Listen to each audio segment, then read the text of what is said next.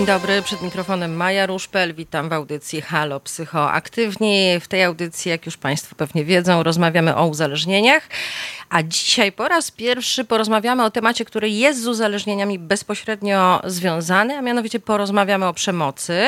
Moim gościem jest Katarzyna Łukowska z Państwowej Agencji Rozwiązywania Problemów Alkoholowych, wicedyrektor tejże agencji. Dzień dobry. Dzień dobry, witam Panią, witam słuchaczy. A możemy być na ty, bo prywatnie jesteśmy na ty. Tak, to duża Olga woła ciebie na ty, więc jeżeli konwencja naszego spotkania na to zezwala, bądźmy na ty. Okej. Okay. Wiem, że ty od wielu lat zajmujesz się przemocą, że to jest bardzo ważny dla ciebie temat i dlatego ciebie tutaj zaprosiłam. I chciałabym zacząć od takiego, bym powiedziała, filozoficznego pytania. Mm, mam takie poczucie, że Polska, my Polacy, po tym co przeżyliśmy przez ostatnie 150 czy 200 lat, mam na myśli zabory, mam na myśli wojny, mam na myśli komunizm, czyli my jako społeczeństwo właściwie ciągle przeżywaliśmy jakąś opresję, jakąś przemoc ze strony jakiegoś najeźdźcy czy wroga, prawda?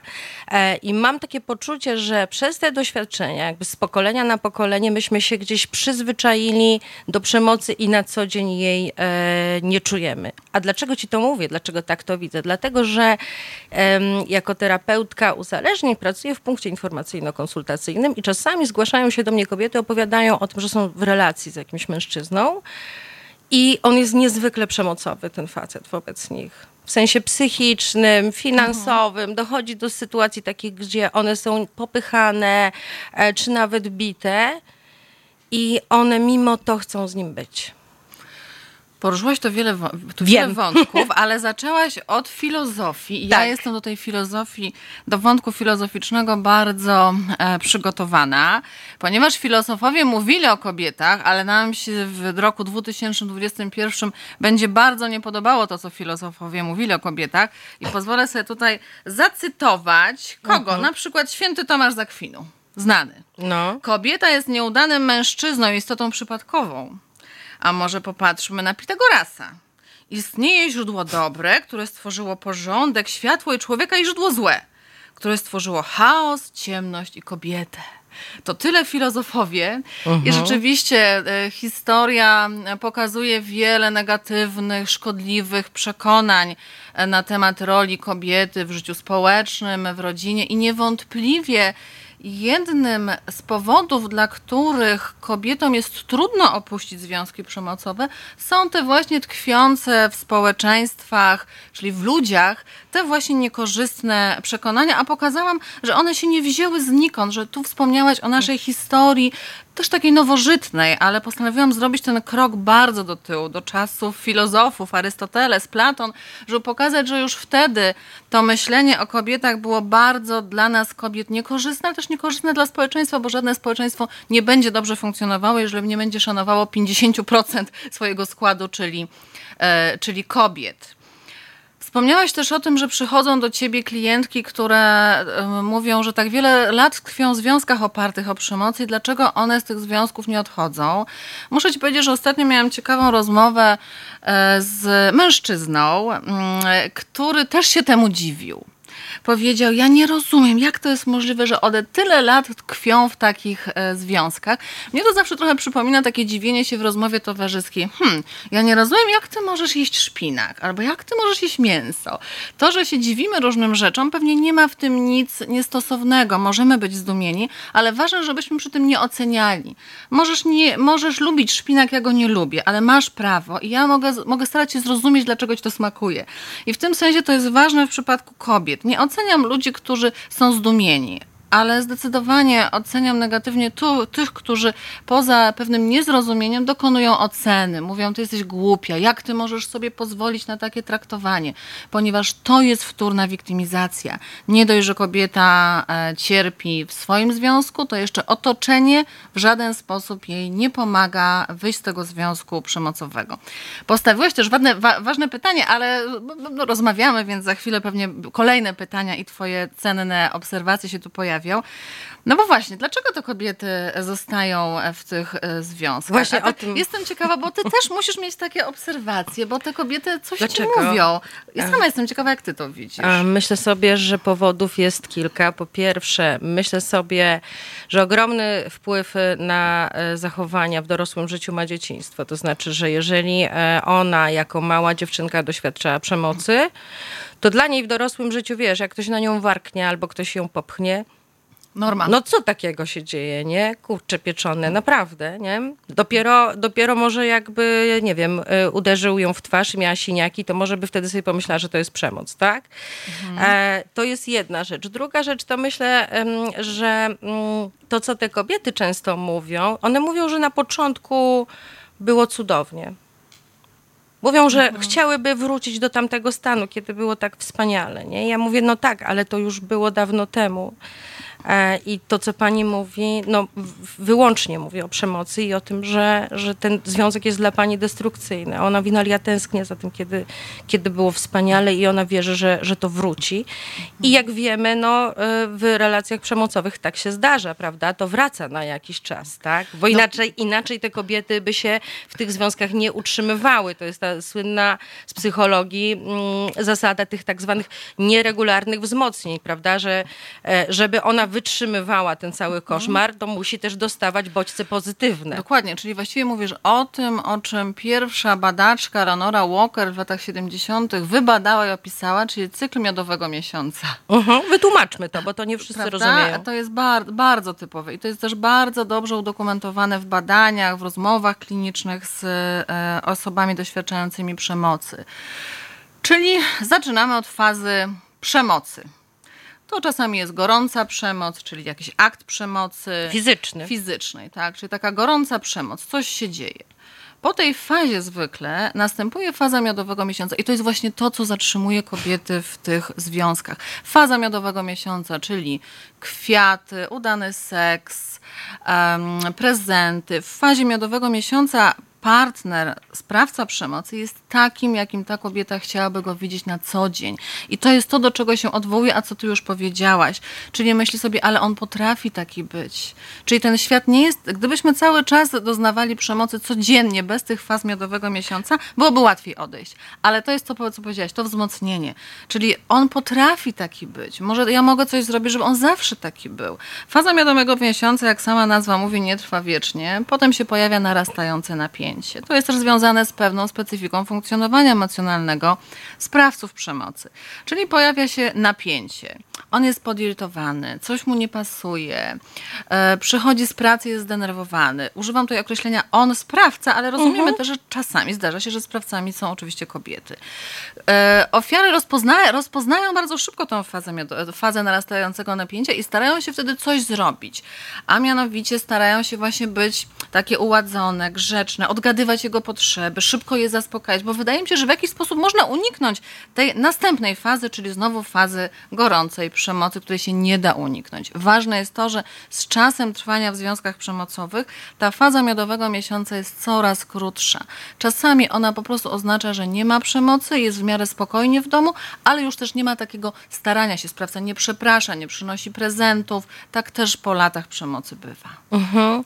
A nazwijmy co jest przemocą, bo ja mam takie poczucie, że mimo tego, że naprawdę e, od wielu lat e, e, różne i organizacje pozarządowe, i też agencja, w której ty pracujesz, czyli Państwowa Agencja Rozwiązywania Problemów Alkoholowych, naprawdę dużo wysiłku zostało włożone w to, żeby społeczeństwo edukować, czym jest przemoc, prawda? To mimo wszystko ja mam takie poczucie, że dla wielu ludzi przemoc to jest wtedy, kiedy po prostu, rozumiesz, facet da ci z pięści tak. i będziesz miała tak kolokwialnie mówiąc, śliwe pod okiem, to wtedy to jest przemoc. Powiedzmy, kiedy się zaczyna przemoc i jakie ona ma przejawy, bo to jest bardzo ważne. To jest niesamowite, o co mnie pytasz. Wiesz, ja przygotowuję pracę doktorską z przemocy, ze zjawiska przemocy i wyobraź sobie, że tyle lat się zajmujemy my w Europie, na świecie i wyobraź sobie, że ani środowisko praktyków, ani środowisko naukowców, ani politycy e, nie uzgodnili definicji przemocy. Ktoś powiedział, przemoc jest bardziej zjawiskiem politycznym niż społecznym, socjologicznym, ponieważ definicja przemocy bardzo jest zależna od takich wpływów polityczno-społecznych różnych. Coś w jednym środowisku jest przemocą, a w innym nie jest przemocą. Popatrzmy na przemoc wobec dzieci. Jeszcze do niedawna u nas e, dawanie klapsów dzieciom nie było nazywane przemocą. Dziś już wiemy, i zresztą ustawodawca to usankcjonował, e, wskazał, że stosowanie kar fizycznych wobec dzieci jest zabronione, no właśnie dlatego, że spełnia to definicję, definicję przemocy. Ja zawsze podaję taki przykład. Jeżeli ja się pokłócę ze swoim mężem, a umówmy się, że w relacjach to się po prostu zdarza, to znaczy, że żadne z nas e, nie jest na przegranym, ponieważ my możemy ze sobą negocjować. Czyli mąż mi mówi, jedźmy w góry. Ja mówię, nie, nie zgadzam się, wolę jechać nad morze. Ale każdy z nas jest na równej pozycji. Każdy w takim samym stopniu może ten konflikt wygrać albo przegrać, albo dojdziemy do porozumienia. W przemocy jest zakłócona równowaga sił, czyli jest ktoś, kto jest słabszy, kto się boi, kto jest zastraszony, kto ma poczucie krzywdy, kto doświadcza bólu, cierpienia. To chyba są takie najważniejsze wskaźniki. Ta nierównomierność, nierówne rozłożenie sił. To jest takie charakterystyczne dla, e, dla przemocy w rodzinie, dla przemocy domowej. Jak rozumiem, sprawca to wyczuwa. Nawet, nawet jeśli sobie tego może nie uświadamiać, to intuicyjnie wyczuwa, że ta osoba się boi, że się czuje słabsza. Wyczuwa tak? i dlatego też sprawcy przemocy, o ile nie mają zaburzeń e, takich psychopatologicznych, mam na myśli osobowość antyspołeczną, to stosują przemoc, ale właśnie tylko w domach, prawda, a nie na zewnątrz. No bo właśnie w domach jest bezpieczniejsze stosowanie ja... przemocy, mniej obciążone sankcją i karą. A ciekawa jestem, co jak to skomentujesz, co, co teraz, powiem ci też, podzielę się inną swoją obserwacją. miałam taki e, okres w życiu zawodowy, że pracowałam w zakładzie karnym i tam właśnie rozmawiałam z y, osobami osadzonymi, które też były uzależnione od alkoholu. Robiłam celowo jedną taką rzecz. Nie sprawdzałam wcześniej, za jakie przestępstwo e, zostali skazani, bo nie chciałam sobie po prostu budować jakiegoś wyobrażenia. Tak? Chciałam Słusznie. bardzo poznać człowieka. I słuchaj, człowieka, a nie diagnozy. Tak, to fajne. To mi tak, się podoba. Tak. I słuchaj, i pamiętam niezwykle kulturalnych, miłych panów, wspaniałych i teraz uwaga, później sprawdzałam, tak jak już kończyłam z nimi pracę. E, oni byli sprawcami przemocy. Oni byli właśnie w więzieniu za to, że tak stłukli żonę, że dostawali na przykład zakaz zbliżania się do niej. I tak mnie to uderzyło, że ty powiedziałaś, że to się dzieje w bliskiej relacji. Natomiast na zewnątrz ta osoba w ogóle nie musi być nikomu by mogło nie przyjść do głowy, tak, że ona takie rzeczy robi, tak? Dokładnie, a to jest też charakterystyczne dla, bo pamiętaj, że w więzieniu też częściej trafiają osoby, które no, mają jednak te zaburzenia e, z, mm, z obszaru psychopatycznych zaburzeń osobowości, a wiemy, że to, co, e, że psychopaci, no to może też nie lubię tego określenia, mhm. oni psychopaci, ale osoby o takich zaburzeniach mają bardzo dobrą inteligencję w takim rozumieniu, że potrafią odgrywać to, czego wobec nich oczekujemy, czyli nie mają empatii, ale potrafią ją doskonale odegrać. To jest na przykład ktoś taki, kto przyjdzie do psychiatry i powie: Ja się tak martwię moją żoną. E, ona ma takie zaburzenia nastroju, taka jest niestabilna emocjonalnie, ja się, tak z nią, ja się tak bardzo nią martwię. To są ci, którzy będą przed sędziami odgrywać troskliwych ojców, ponieważ dokładnie wiedzą, jakie są oczekiwania społeczne i jaką rolę podegrać. To jest bardzo duża pułapka również dla, dla nas, psychologów, psychoterapeutów, e, żeby w tej, w tej diagnozie jednak mimo wszystko zobaczyć, czy to jest e, prawdziwa troska, czy raczej właśnie pewne odgrywanie zgodne z oczekiwaniami, z oczekiwaniami oczekiwaniami społecznymi. A znasz jakieś badania na, na temat samych sprawców przemocy? Na ile na przykład zdarza się to faktycznie no, u, u takich e, ludzi, którym no, można postawić diagnozę tak, osobowości e, psychopatycznej? Czy, czy, czy jest... Kil, tak, jest e, kilka do kilkunastu procent w grupie sprawców przemocy, czyli zobacz, nie powiedziałam, że większość, prawda? Mhm. Oczywiście z takimi osobami, tak jak w ogóle z zaburzeniami osobowości, będzie trudniej pracować. No to sama wiesz, że musiała być do tego głęboka psychoterapia wieloletnia, i to jeszcze z dużą motywacją człowieka, co przy zaburzeniach osobowości jest, jest trudniejsze do osiągnięcia. E, ale duża część z nich, i oni bardzo dobrze e, idą w programach psychokorekcyjnych, to są osoby, które właśnie albo w dzieciństwie były krzywdzone i potrzebują dotrzeć do swoich wczesnodziecięcych urazów, żeby je przepracować i osiągnąć lepszy kontakt z emocjami. Z jaką emocją najczęściej, jaką emocję najczęściej okazują i doświadczają sprawcy przemocy? Myślę, że strach ale złość, ale to, co widzisz, to widzisz złość. Tak, ale, ale pod spodem to jest... prawda, bo zrobiłaś już coś, co robią psychologowie, czyli zaglądają głębiej. Co się kryje pod tą złością? Właśnie strach, niepewność, niska samoocena, tak? I dopiero jak w tych programach korekcyjno-edukacyjnych, jak kiedyś współprowadziłam taki program, dotrzemy do źródeł tej złości, która jest rozgrywana w zachowaniu, to mamy szansę na, e, na zmianę. Tak? Ja zawsze pokazuję, jak pies się boi, to co robi? No to gryzie. I to jest też bardzo charakterystyczne dla sprawców przemocy. Najpierw jest kontakt ze złością, rozgrywaną w działaniu, a potem dopiero można dotrzeć do czegoś bardziej miękkiego, jak właśnie strach, bezsilność, bezradność, strach na przykład przed utratą kontroli. Pamiętam takiego sprawcę przemocy, który mówił: Moja kanapa, moja gazeta, mój pies, moja rodzina.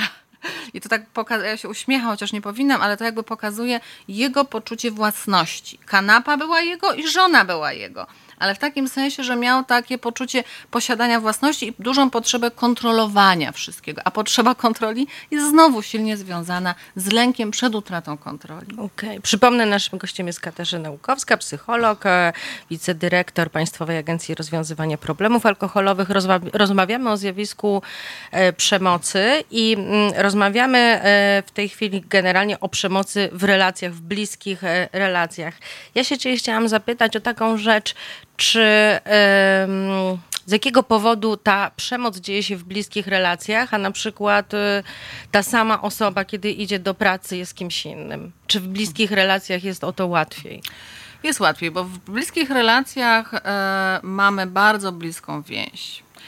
A chcę się teraz odwołać do znakomitej teorii, która tłumaczy związki między ludźmi, czyli do teorii przywiązania. Niektórzy mówią, że w związkach małżeńskich odtwarzamy czy powtarzamy nasze relacje, te pierwotne relacje z opiekunem, czyli w tym wypadku najczęściej z matką, ile była obecna. E, możemy mieć różne style przywiązania. Bardzo taki charakterystyczny styl przywiązania to styl ambi lękowo-ambiwalentny. On się, mówię o tym, ponieważ za chwilę Ci powiem, dlaczego to jest istotne z punktu widzenia rozumienia sprawców przemocy uh mhm. -huh. domowej.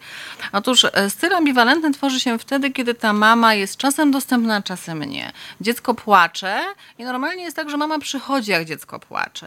Ale są takie relacje dziecko-matka, dziecko-opiekun, kiedy mama raz przyjdzie, raz nie. I dziecko tak nie wie, czy ja się powinnam płakać, a może jak ja zacznę tym łóżeczkiem po prostu mocno tutaj, to może ona wtedy przyjdzie do mnie.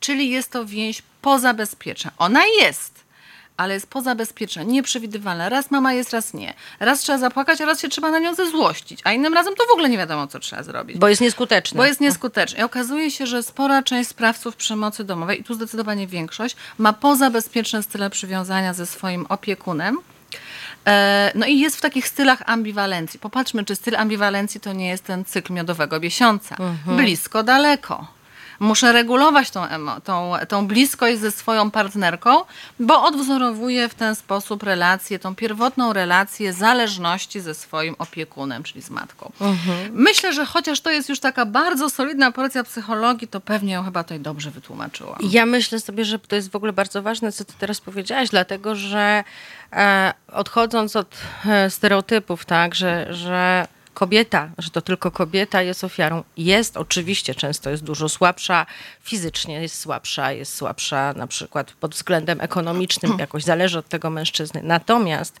e, to, co ty mówisz, jest też bardzo ważne z tego punktu widzenia, że ten sprawca przemocy sam jest ofiarą, tak? Jest sam ofiarą wychowania tego, że on sam był ofiarą nadużyć i przemocy kiedyś, tak? I właściwie można powiedzieć, że oni oboje są postaciami dramatycznymi, e, a między między nimi główną emocją jest strach i rozpacz. Tak bym to zobaczyła. A wiesz, jak trudno jest zobaczyć e, w sprawcy przemocy ofiarę? My mamy raczej taką skłonność do karania. I oczywiście to jest jasne, no, mamy system prawny, nie mówię, żeby odstępować od wymierzenia kar, ale żeby zobaczyć, żeby też no przede wszystkim psychologowie, ale też pracownicy socjalni zobaczyli, że sprawca przemocy był kiedyś ofiarą. Cieszę się, że nasz ustawodawca to zobaczył wiele lat temu, bo dlatego właśnie zaplanował dla sprawców przemocy domowej poza karą również te programy korekcyjno-edukacyjne, pomoc psychologiczną, bo przecież same doskonale wiemy, że samo odizolowanie nie zmienia ludzkich zachowań. Samo ukaranie nie sprawi, że ludzie e, zmienią swoje zachowanie, bo ono sięga znacznie głębiej kara może człowieka na chwilę powstrzymać przed jakimś zachowaniem, ale nie wprowadzi jakiejś istotnej i co najważniejsze, najważniejsze trwałej zmiany.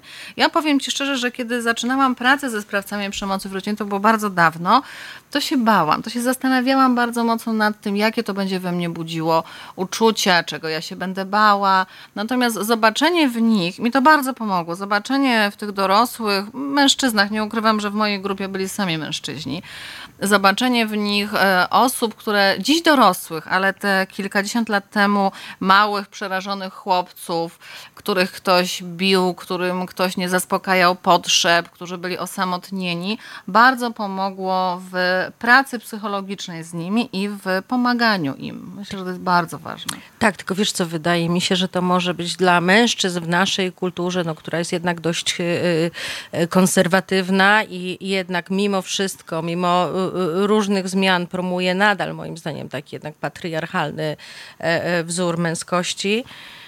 Powiedz facetowi, żeby się przyznał, że on jest tak naprawdę małym, zbitym, upokorzonym chłopcem. No, dlatego jest to proces, ta cała terapia i pomaganie im. Y, I nie zaczynamy oczywiście od takich głębokich, znaczy nie zaczynamy spotkania -huh. od przeanalizujmy teraz twoje dzieciństwo. -huh. Y, ale jak sama wiesz, y, terapia ma to do siebie, że jest procesem i że z różnymi tematami wchodzimy coraz głębiej i rzeczywiście też do tego dzieciństwa w wielu przypadkach uda się dojść. Kiedyś usłyszałam takie mądre zdanie. Największe ludzkie przestępstwa e, są popełniane z wielkiej rozpaczy i potrzeby za miłością. E, I jakbyśmy przeanalizowali historię tych różnych naszych tyranów, mm, to niestety zawsze dochodzimy do krzywdzenia w okresie dzieciństwa, ale to nam też dużo mówi o profilaktyce. Ja zawsze powtarzam, jeżeli. Trafia do ciebie rodzina, w której dochodzi do przemocy, to koncentruj swoją uwagę nie tylko na dorosłych, ale zadaj sobie pytanie, czy tam są dzieci.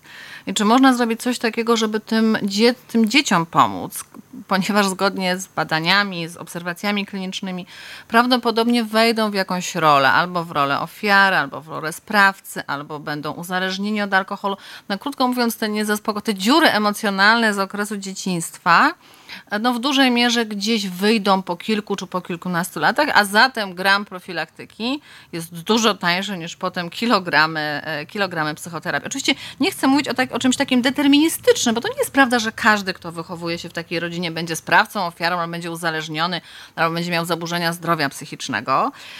E, bo na swojej drodze spotykamy różnych dobrych dorosłych, którzy mogą nam pomóc, ale istotnie badania pokazują, że dorośli, którzy zmagają się z jakimiś problemami w swoim życiu, najczęściej historia e, ich e, życiorysu prowadzi do jakichś uszkodzeń, dramatów z okresu wczesnego dzieciństwa. Mhm. Nawet czasami jest tak wczesnego dzieciństwa, którego oni nie pamiętają, bo trzymiesięczne dziecko nie pamięta, ile, ile musiało się napłakać, żeby mama przyszła, a w końcu już nie mogło płakać, tylko zasnęło, bo ta mama w końcu nie przyszła.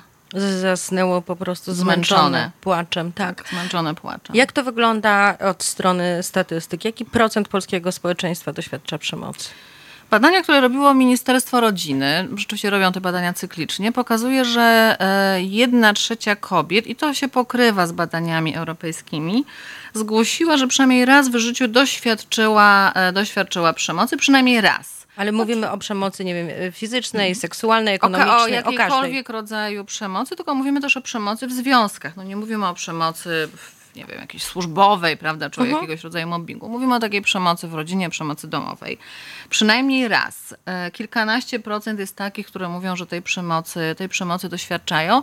I co ciekawe, ja nawet też robiłam takie badania i okazuje się, że najbardziej taka dotkliwa e, jest przemoc psychiczna e, że to jest najbardziej takie trudne, bo to najbardziej uderza w nasze, w nasze ja to upokarzanie na nas, znaczy nas, no, ofiar przemocy, ja identyfikuję się, mówię nas, kobiet, e, upokarzanie, mm, traktowanie z góry, wyśmiewanie, no to jest coś, co jest najbardziej, e, najbardziej dotkliwe. Ale chcę też powiedzieć, że świat nie jest czarno-biały. E, opowiem Ci o pewnym doświadczeniu, które mi to wyraziście pokazało. Kiedyś w Niebieskiej Linii prowadziliśmy, w Pogotowiu Niebieska Linia, prowadziliśmy też grupy wsparcia dla kobiet doświadczających przemocy domowej, a ponieważ one w wielu przypadkach miały małe dzieci, to mogły z tymi dziećmi przychodzić, a myśmy organizowali dla nich opiekę nad tymi dziećmi. I pamiętam taką sytuację, w której grupa się kończy, jest, jest przerwa, no bo te dzieci musiały jednak z tymi mamami się w miarę często spotykać.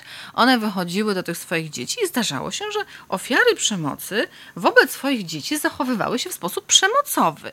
A to jedna na dziecko nakrzyczała, a to druga szarpała, że się czymś zabrudziło. I nagle okazało się, że na grupie dla ofiar przemocy trzeba wprowadzić temat sprawstwa przemocy.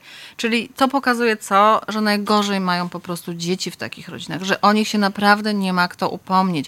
Doświadczają przemocy ze strony sprawcy mm, przemocy i też bardzo często ze strony ofiary, która w relacji do dziecka przyjmuje rolę, rolę sprawcy. Najbardziej dramatyczna dla mnie jest właśnie sytuacja dzieci w takich rodzinach. Tak, i to mi się wiąże z tym, od czego ja zaczęłam rozmowę, kiedy powiedziałam, że to e, wychodząc na taki szerszy plan, że my jako Polacy jesteśmy bardzo doświadczonym narodem pod tym kątem, że naprawdę y, historia, która się odbywała e, od mniej więcej 150-200 lat, no, jest, to, jest to historia tego, że ktoś nam czegoś zabraniał nie pozwalał, straszył nas, tak? Mam na myśli i zabory, i wojny, i komunizm, tak?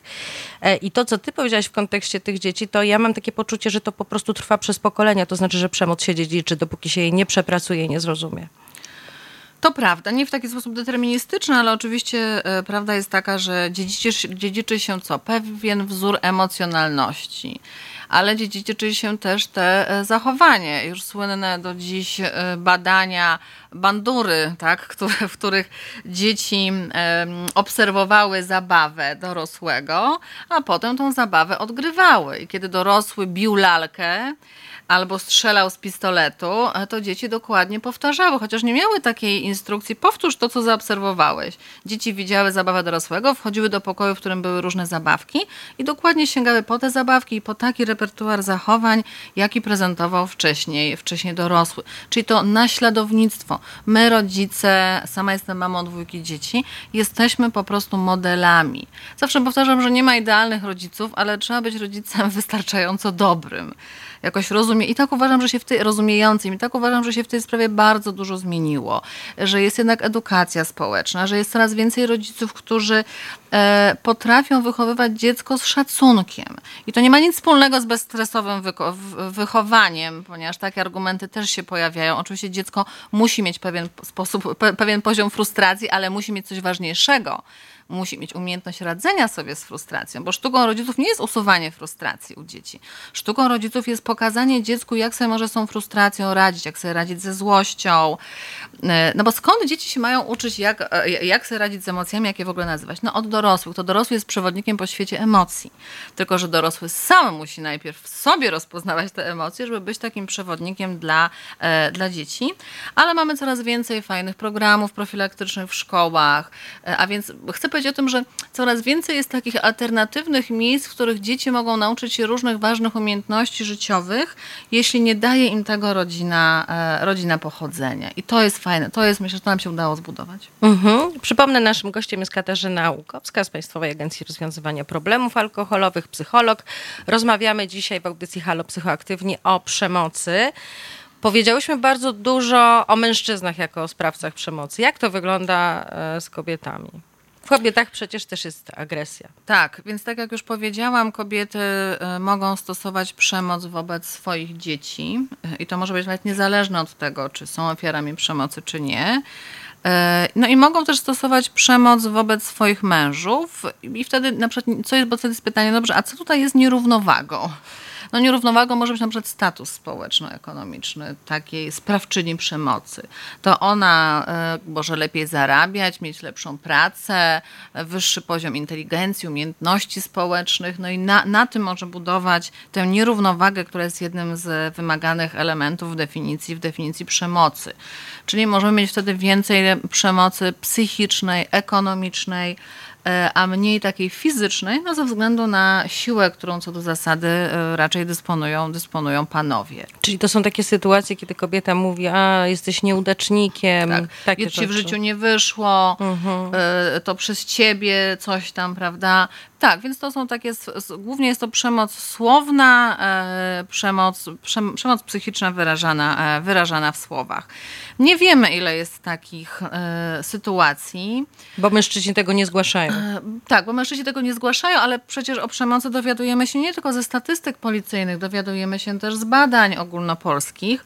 Natomiast w tych badaniach najczęściej panowie nie chcą brać udziału I, I, w tym sensie no, mamy pewien problem z dotarciem do takiej grupy, do takiej grupy, do takiej grupy, przepraszam, e, e, do takiej części naszego społeczeństwa, ale oczywiście nie można powiedzieć, że kobiety, że, że sprawcami przemocy są tylko i wyłącznie mężczyźni, ale też nie można powiedzieć, że kobiety są w równym stopniu sprawcami przemocy, a to się czasami daje usłyszeć. Po prostu najczęściej sprawcami przemocy są mężczyźni, aczkolwiek zdarza się, że są kobiety, a kobiety też są spraw, sprawczyniami przemocy wobec swoich, e, wobec swoich dzieci. Czyli znowu najgorzej mają dzieci. Mhm. A jak należy rozumieć taką sytuację? Wracam do tego, co mówiłaś w kontekście e, tego koła przemocy, tak? Że e, żeby osoba była w stanie funkcjonować w związku przemocowym, musi doświadczać zarówno bardzo miłych, bardzo dobrych chwil z tą osobą, która jest sprawcą przemocy,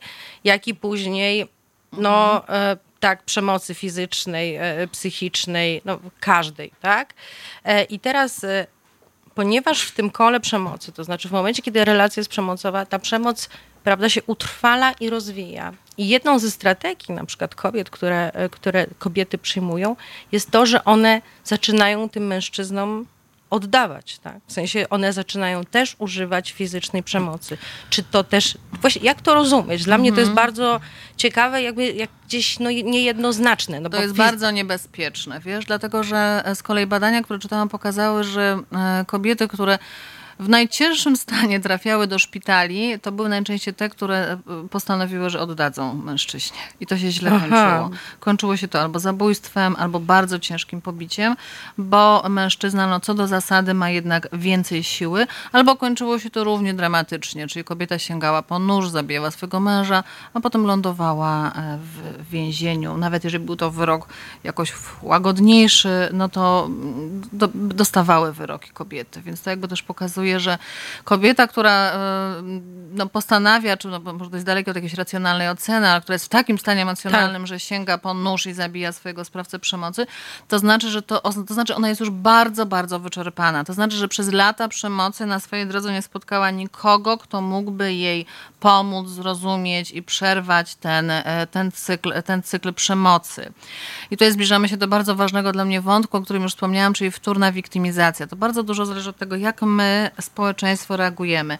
My społeczeństwo, czyli ja, e, przyjaciółka, ja psycholog, ja pracownik socjalny, ja sędzia, ja policjant. Wszystko zależy od tego, czy ja pomieszczę w takim sensie psychologicznym jej doświadczenia, czy udzielę pomocy. Dlaczego to jest trudne? Dlatego, że jak sama zauważyłaś, kobiety zgłaszają się po pomoc, a potem mówią, nie, nie, ja wycofuję. Dzwonią na policję, a potem przychodzą i mówią, nie, nie, ja chcę to wycofać. Dlaczego? Dlatego przemoc w rodzinie jest ścigana z urzędu. Ustawodawca wiedział, co robi. W sensie mnie się bardzo podoba, kiedy ustawodawca słucha psychologów. E, I ustawodawca wiedział, że ofiary przemocy będą wycofywały te sprawy, te wnioski, dlatego zadbał o to, żeby to było ścigane, ścigane z urzędu ale też zbieranie zeznań przez policjantów. To jest strasznie ważne, żeby to było robione z szacunkiem, bez oceniania, bez właśnie takich. No ja się dziwię, jak pani mogła przez tyle lat z nim, e, z nim wytrwać. Czyli rola służb jest tutaj e, nie do przecenienia. Ta rola służb może zatrzymać w przemocy ofiarę przemocy albo właśnie ułatwić, e, ułatwić wyjście. Wspomniałaś też o tym, że kobiety stosują różne strategie radzenia sobie. Istotnie tak jest. Próbują spełnić wszystkie oczekiwania, nawet te niewypowiedziane próbują się wycofywać, schodzić z drogi. Jak on przychodzi po alkoholu, no bo alkohol jest jakoś związany z przemocą. Związany, to nie znaczy, że jest przyczyną, to starają się schodzić z drogi, wychodzą z domu, mówią do dzieci, żeby były cicho. Tylko, że w żaden sposób to nie uspokaja stanu emocjonalnego sprawcy przemocy, bo jak już ustaliliśmy, sięga to znacznie, znacznie e, dalszej przyszłości niż tylko relacja, e, relacja tu, e, tu i teraz. Mhm.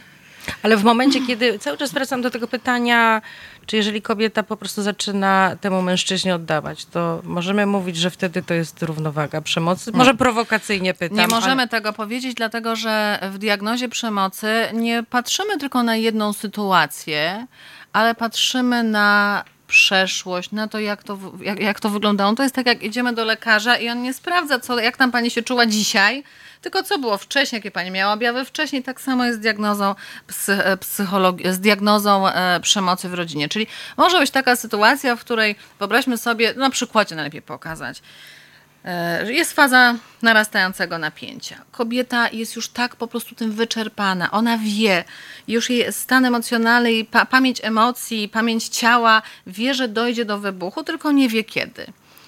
Jest już to któryś moment, kiedy on się czepia, tak? Wraca z pracy, sprawca przemocy, pyta się, co jest, co tam dzisiaj gotowałaś na obiad, moja ty kuchareczko, na przykład, prawda? I ona trzyma ten talerz w ręku i rzuca tym talerzem, bo po prostu już nie może wytrzymać. On ją bije. Sąsiedzi dzwonią na policję. Przyjeżdża policja i co widzi? rozhisteryzowaną kobietę i spokojnego i trzeźwego sprawcę przemocy, który opowiada: panowie policjanci, ja może jakiegoś psychiatra macie dobrego, bo jestem za nie. Ja wróciłem z pracy, zapytałem się mojego słoneczka, co jest na obiad, a ona mi rzuciła talerzem. No to kto tu? Ona potrzebuje pomocy. Panowie, ja każde pieniądze zapłacę, tylko dajcie mi dobrego psychiatrę dla niej. No i co? I rzeczywiście, jak się skoncentrujemy tylko na tym jednym wydarzeniu, to łatwo jest postawić diagnozę. No wariatka. No rzuca talerzem, nie wiadomo dlaczego. Dlatego w tej diagnozie zawsze warto zadać pytanie, a jak to było wcześniej? A jak pani rozumie tę sytuację? A czy zdarzy... O, wprost pytanie, czy zdarzyło się, że mąż panią kiedyś uderzył? O przemoc pytajmy wprost. Może nie w taki sposób, czy pani doświadcza przemocy, bo to może być zbyt skomplikowane. My się dzisiaj same zastanawiałyśmy, co to jest przemoc, ale wprost, czy zdarzyło się, że pani mąż kiedyś panią uderzył? E, czy zdarza się, że boi się pani swojego męża? E, czy pani mąż ogranicza kontakty z pani e, przyjaciółmi, z rodziną? E, czy zmusza panią do jakichś zachowań seksualnych, których pani nie akceptuje? Czyli są, są różne kwestionariusze, które pomagają zoperacjonalizować tę definicję, to zjawisko przemocy w rodzinie i o to dokładnie, dokładnie zapytać. Dlatego cieszę się, że o to pytasz, bo właśnie to prowadzi do wniosku, że nie można przemocy oceniać przez pryzmat jednego wydarzenia, jednej interwencji, tylko rozmawiać z osobą, która zgłosiła problem, która jest ofiarą przemocy, żeby nam powiedziała, co było, co było wcześniej. To uh -huh. chyba mhm. dobry przykład, który to pokazał. Uh mhm. -huh. Będziemy za parę minut kończyć naszą rozmowę. Chciałabym się Ciebie zapytać, e, jakie działania właśnie w kontekście mm, i profilaktyki, edukacji a, i, i, pomocy ofiarom przemocy planuje w najbliższym czasie Państwowa Agencja Rozwiązywania Problemów Alkoholowych? No, po pierwsze mamy ogólnopolskie pogotowie dla ofiar przemocy w rodzinie Niebieska Linia. Ten telefon działa całodobowo, jest bezpłatny i to jest jedyny w Polsce bezpłatny telefon, pod który mogą dzwonić osoby doświadczające przemocy w rodzinie. Jak Państwo sobie wrzucicie w Google pogotowie Niebieska Linia, Państwowa Agencja, to wyjdą wszystkie informacje, też w różnych językach udzielamy porad. Po drugie, no to staramy się jednak inwestować, yy, nie prowadzimy bezpośrednio grup wsparcia, od tego są środowiska lokalne, organizacje pozarządowe, ale staramy się inwestować inwestować w ludzi, w służby pomocowe, czyli właśnie szkolić nauczycieli, kuratorów sądowych, policjantów, służby społeczne, no bo wciąż napływają nowi ludzie do tego obszaru. Ja jestem po psychologii. Ja nie, ja nie wiem, czy na przykład na swojej psychologii miałeś zajęcia dotyczące przemocy w rodzinie, bo ja ani jednego. E, ja nie jestem po psychologii, tylko po pedagogice. A, po pedagogice. Natomiast ale... w szkole psychoterapii uzależnień i tak mieliśmy jak najbardziej zajęcia z przemocy. Tak, tak. ale w szkole, zobacz, dopiero kiedy się uczyłaś uh mhm. -huh. na psychoterapeutę mhm. uzależnień. Uh -huh. Ludzie, którzy pracują w pomocy społecznej, kończą studia magisterskie, licencjackie, rzadko kiedy mają takie solidne zajęcia dotyczące przemocy, e, przemocy w rodzinie. I to oznacza, że nawet jak jesteś psychologiem, to musisz ukończyć jakieś dodatkowe szkolenia, kursy, przygotowujące cię do tego, e, do tego, do, do pracy w tym obszarze. Ja sobie zawsze myślę tak, no ja jestem psychologiem, ale nie zdecydowałabym się na pracę z osobami z zaburzeniami jedzenia, na myśli bulimię, anoreksję, bo ja zbyt mało wiem od strony technicznej, na czym te choroby polegają. I tak samo jest z obszarem przemocy. Jesteś psychologiem, psychoterapeutą, ale zobacz, jakie tu są specyficzne mechanizmy tej przemocy. Żebyś lepiej rozumiał swojego klienta, swojego podopiecznego, po prostu osobę, z, z, którą, z którą pracujesz no, w różnych rolach zawodowych, tak? czy pracownik socjalny, czy nauczyciel. E, to jest też dla mnie, dla mnie istotne. Często jest tak, że nauczyciele wiadomo, że matka, która doświadcza przemocy, no może być trochę niewydolna wychowawczo, może nie pamiętać o tym, że dziecko takie lekcje ma odrobić, że musi to przynieść do szkoły, czy tamto przynieść do szkoły. I też ocena w niczym nie pomoże. Ja zawsze marzę, marzy mi się, żeby pedagodzy w szkole potrafili rozmawiać i pytać, co takiego się dzieje w pani domu jeżeli ona po raz kolejny zapomina, żeby dziecko czegoś zabrało do szkoły, bo to prawdopodobnie może być efekt jej dużego poziomu stresu i tego, że nie pamięta o różnych rzeczach, które w, w szkole powinny, powinni rodzice pamiętać. Mhm. A jakieś kampanie społeczne, edukacyjne? Marzy mi się, gdybyśmy mieli więcej pieniędzy na kampanie społeczno-edukacyjne, ale um, przygotowaliśmy taki 30-sekundowy spot. On jest dostępny na naszej stronie internetowej, dlatego zachęcamy wszystkich, którzy prowadzą urzędy, strony internetowe, organizacje pozarządowe, żebyście pobrali ten spot z naszej strony i go udostępniali. Ten spot się zaczyna bardzo fajnie, bo pokazuje, pokazane są różne drzwi. Drzwi z takiego zwykłego bloku, drzwi eleganckiego mieszkania, ponieważ pokazuje to, ten spot ma pokazać, że przemoc jest demokratyczna, dotyczy różnych drzwi, różnych mieszkań, różnych ludzi e, z, z, z różnymi zasobami, z różnymi deficytami e, i no, każdy, kto doświadcza przemocy, potrzebuje od nas pomocy. Mhm. Tak się zasłuchałam w to, co mówiłaś, bo tak uświadomiłam sobie, że jeżeli 30% kobiet, y, dorosłych rozumiem, w relacjach bliskich doświadczyło przemocy, to znaczy, że co trzecia nasza koleżanka jej doświadczyła. Tak, też zawsze sobie przekładam to mhm. na e, swoje e, środowisko i tak sobie myślę, że właśnie, że to znaczy, że co trzecia doświadczyła e, takiej, takiej przemocy i że to jest rzeczywiście bardzo dużo. Oczywiście to się może trochę różnić. Po, po, powiedziałam wprawdzie, że przemoc jest zjawiskiem demokratycznym i to prawda, ale jakbyśmy sobie zadali pytanie, jakie kobiety stosunkowo szybciej odchodzą, mhm. no to odchodzą te, które są lepiej wykształcone, mają pracę, lepiej zarabiają i mają większe wsparcie społeczne. Czyli to, to, trzeba dobrze zrozumieć. Przemoc jest demokratyczna, występuje w różnych miejscach, ale kobiety, które z niej wyjdą, to są te, które lepiej sobie po prostu w życiu radzą. I w tym sensie to to co w tym sensie można powiedzieć? No to, nie wiem, dziewczęta, kobiety, korzystajcie, budujcie swoje zasoby, e, kształćcie się, otaczajcie się kobietami, które dadzą wam wsparcie, ludźmi, którzy dadzą wam wsparcie, przyjaciółmi, którzy dadzą wam wsparcie, bo to są zasoby, z których obyście nie musiały korzystać, doświadczając przemocy w rodzinie, a jeżeli to się zdarzy, to żeby te zasoby były dla was zawsze dostępne. Mhm. My dużo mówimy o y, związkach kobieta-mężczyzna, tak? A zastanawiam się, czy są jakieś badania dotyczące na przykład relacji przykładowo homoseksualnych, mężczyzna-mężczyzna. Czy tam też y, możemy mówić o, o, takim, o takiej skali występowania przemocy? Ja nie znam takich badań, mhm. chociaż mnie zaciekawiłaś, sprawdzę. Natomiast może być tam, no, wszędzie, gdzie ludzie się wiążą w pary, no musi dochodzić do przemocy, bo wszędzie, w bliskich relacjach, wszędzie odtwarzamy tą więź, tą więź przywiązania, więc na pewno w każdych bliskich związkach e, emocjonalnych, czy one są partnerskie, małżeńskie, takich, do takiej przemocy po prostu będzie, e, będzie dochodziło. Niestety małżeństwo, choć chciałabym, żeby było inaczej, nie jest w tej sprawie czynnikiem, e, czynnikiem chroniącym. Byłoby cudownie, gdyby tak było, ale niestety tak, e, tak nie jest. Mhm. A powiedz mi proszę, czy znasz jakieś statystyki dotyczące pracy ze sprawcami przemocy? Ilu w ilu przypadkach to się okazuje skuteczne, bo ty powiedziałeś taką bardzo ważną rzecz, że właściwie 80% tych sprawców przemocy to są ludzie, którzy, mężczyźni, którzy sami doświadczali w dzieciństwie przemocy i tak sobie radzą niestety z emocjami, co oczywiście no, nie zmienia faktu, że przemoc jest przemocą, tak, jako, jako zachowanie. Natomiast y, no, z tego, co mówisz, wynika, że oni absolutnie potrzebują także pomocy i pracy psychologicznej z nimi. Na ile to jest skuteczne? Lepsze efekty y, przynoszą dłuższe programy, czyli takie raczej programy pomocy psychologicznej niż tylko psychokorekcyjne. Bo pamiętajmy, że psychokorekcja to nie oznacza, że my coś temu człowiekowi zrobimy, że on przyjdzie, a my mu coś będziemy robić. No bo musi być jego motywacja, jego udział, jego zaangażowanie.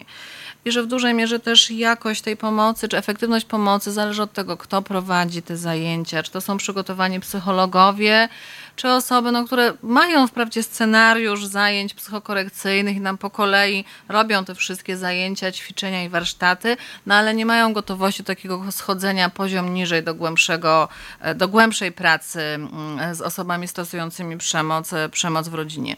Czyli raczej dłuższe programy, dobre kwalifikacje osób, które prowadzą te programy, no i zawsze też jest ważne to wsparcie środowiskowe. Czy sprawca przemocy no też ma jakieś wsparcie, też, też alkohol jest tutaj też istotny. To, to jest jasne, że alkohol jest tym czynnikiem, który sprzyja stosowaniu przemocy, no dlatego, że jest to substancja psychoaktywna. Odhamowująca. I tak, dokładnie. Mhm. I tak działa na ośrodki mózgowe, że trudniej jest przewidzieć konsekwencje.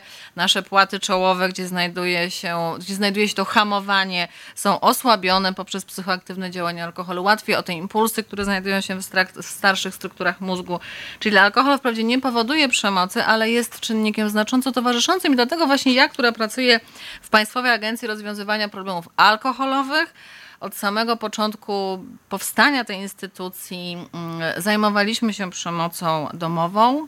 Zanim jeszcze była ustawa o przeciwdziałaniu przemocy w rodzinie, sygnowana przez Ministerstwo Rodziny, to już w resorcie zdrowia była ustawa o wychowaniu w trzeźwości i już wtedy było wiadomo, że się przemocą zajmujemy. A dlaczego? Bo pierwsze badania, które były zrobione, to początek lat 90. w placówkach leczenia uzależnień pokazały, że bardzo dużo kobiet współuzależnionych tak zwanych raportuje przemoc przemoc. Nagle okazało się, że poza pracą w tych programach współuzależnienia potrzeba pracy w programach y, dla ofiar przemocy domowej. Oczywiście to dobrze, że w ogóle one gdzieś trafiały, że były te programy dla współuzależnionych, ale lepiej dostawać pomoc adekwatną do problemów, a zatem jak jest przemoc w rodzinie, to trzeba trafiać dla, do grup pomocy dla ofiar przemocy w rodzinie i czerpać z siły grupowej. Zobaczyć, że ten problem dotyczy nie tylko mnie, że inne kobiety też tak mają, jak sobie te inne kobiety z tym radziły. Na tym polega siła każdej pracy e, grupowej, czyli pewna taka homogeniczność. Ja mam tak, ty masz tak samo, możemy się dzielić doświadczeniami. No ostatecznie cała wspólnota AA była zbudowana na tym, że mieliśmy po prostu podobne problemy tak. i podobnie sobie radziliśmy. Tak, została nam dosłownie minuta do końca rozmowy. Chciałam się ciebie zapytać, wiesz, mam taką potrzebę jednak jakiegoś optymistycznego zakończenia. Na ile to te działania, przeciwdziałania przemocy są skuteczne? Czy coś się zmienia na lepsze? Tak, chcę powiedzieć, że w wielu miejscach i w wielu samorządach gminnych, a mamy ich w Polsce 2,5 tysiąca, są miejsca pomocy dla ofiar przemocy domowej. Mamy procedurę niebieskie karty, mamy pogotowie dla ofiar przemocy w rodzinie, czynne całodobowo, kiedyś nie było czynne całodobowo. Czyli chcę uważać, chcę powiedzieć, że przez te lata udało nam się zbudować zasoby, natomiast wciąż na tej, na tej drodze musimy stawiać dużo znaków drogowych i wciąż szkolić i przygotować ludzi do pracy uważam, że dużym wyzwaniem jest przygotowanie teraz lekarzy do wczesnej diagnozy kobiet, które przychodzą z bólem głowy czy żołądka, a w tle doświadczają codziennie przemocy. Okay. E, ja chcę też przypomnieć, że e, całodobowo właśnie działa telefon zaufania, niebieska linia i myślę sobie, że, że to jest w ogóle fantastyczna inicjatywa. Mało który telefon zaufania działa całą, dobrze, całą dobę. I tak. jest bezpłatny. I jest bezpłatny, tak, jest anonimowy, także bardzo Ci chciałabym podziękować za to, że, że dzięki Waszym działaniom taki telefon taki telefon istnieje. Moim gościem była Katarzyna Łukowska z Państwowej Agencji Rozwiązywania Problemów Alkoholowych. Dziękuję za rozmowę. Dziękuję i miłego popołudnia. Na www.haloradio ukośnik SOS wspieraj niezależne Halo Radio, które mówi wszystko. www.halo.radio ukośnik SOS Dziękujemy.